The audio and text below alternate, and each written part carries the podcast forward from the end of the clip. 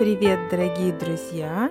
С вами Russian with Sasha, и сегодня мы поговорим о косвенной речи, indirect speech. Для начала давайте разберемся, что это. Есть прямая речь, а есть косвенная.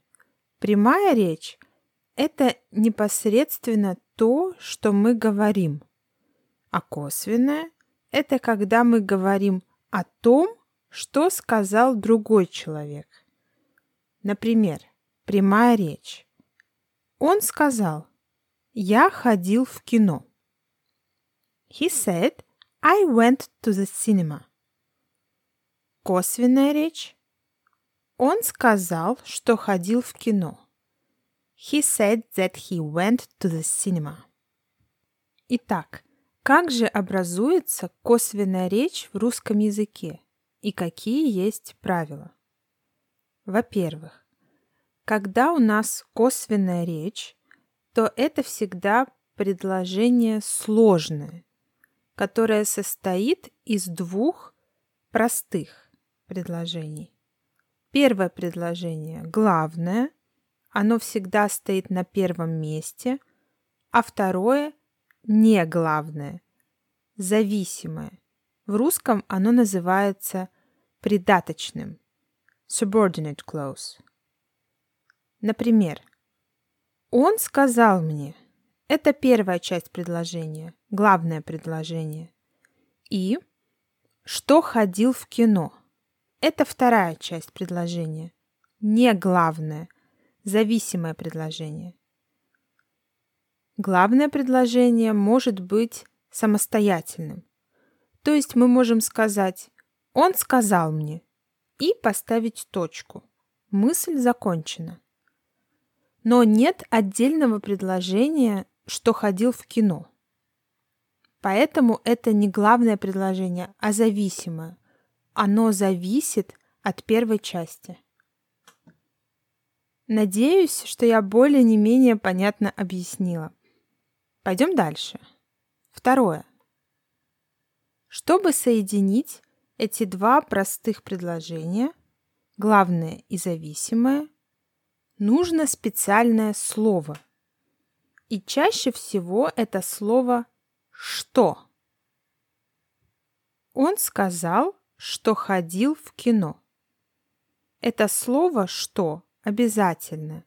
Нельзя сказать он сказал, ходил в кино. Это не имеет смысла. Обязательно нужно использовать что. Он сказал, что ходил в кино. Следующее, что важно знать. В зависимом предложении будет глагол в том же времени, что и в прямой речи. Он сказал, я ходил в кино. Это прямая речь. Direct speech. И здесь ходил прошедшая форма глагола went, past tense. Значит, в косвенной речи также будет прошедшее время.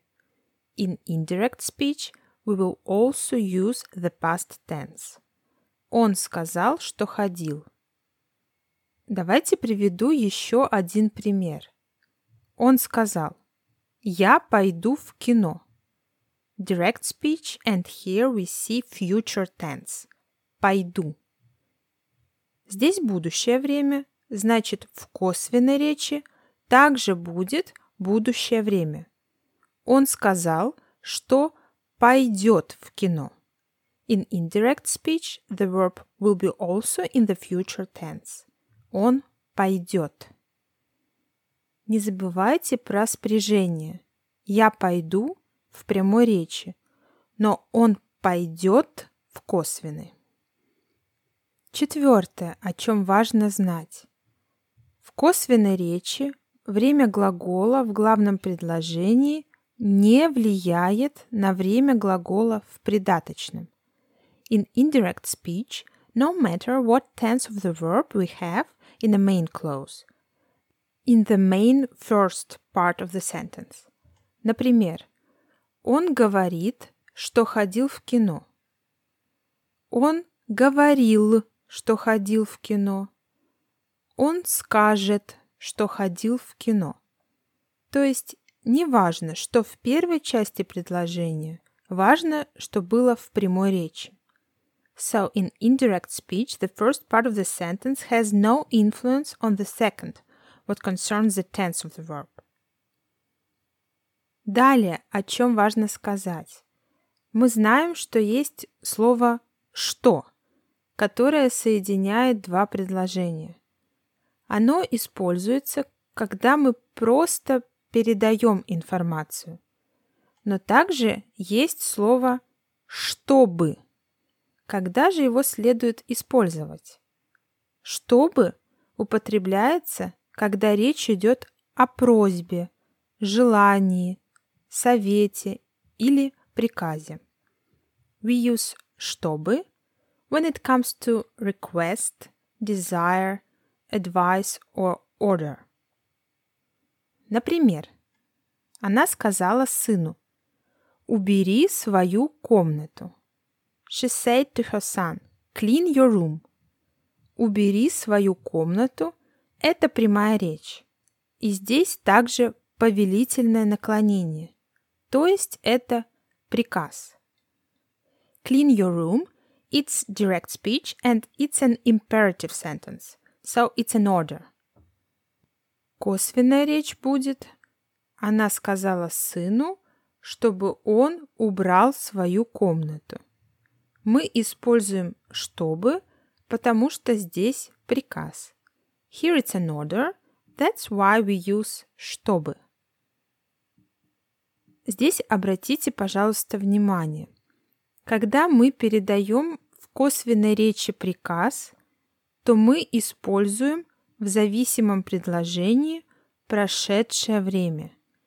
When it's an imperative in a direct speech, we use past tense in a dependent clause in indirect speech. Она сказала сыну «убери свою комнату», «убери» настоящее время.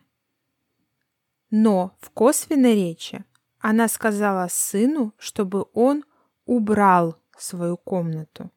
Убрал прошедшее время. Или, например, я сказала ему не опоздай на работу. I told him don't be late at work. Это будущее время. Не опоздай. А в косвенной речи мы скажем «Я сказала ему, чтобы он не опоздал на работу». Это прошедшее время. Опоздал. Рассмотрим еще разные примеры. Если у нас такое предложение. Я спросил у продавца, сколько стоит эта куртка?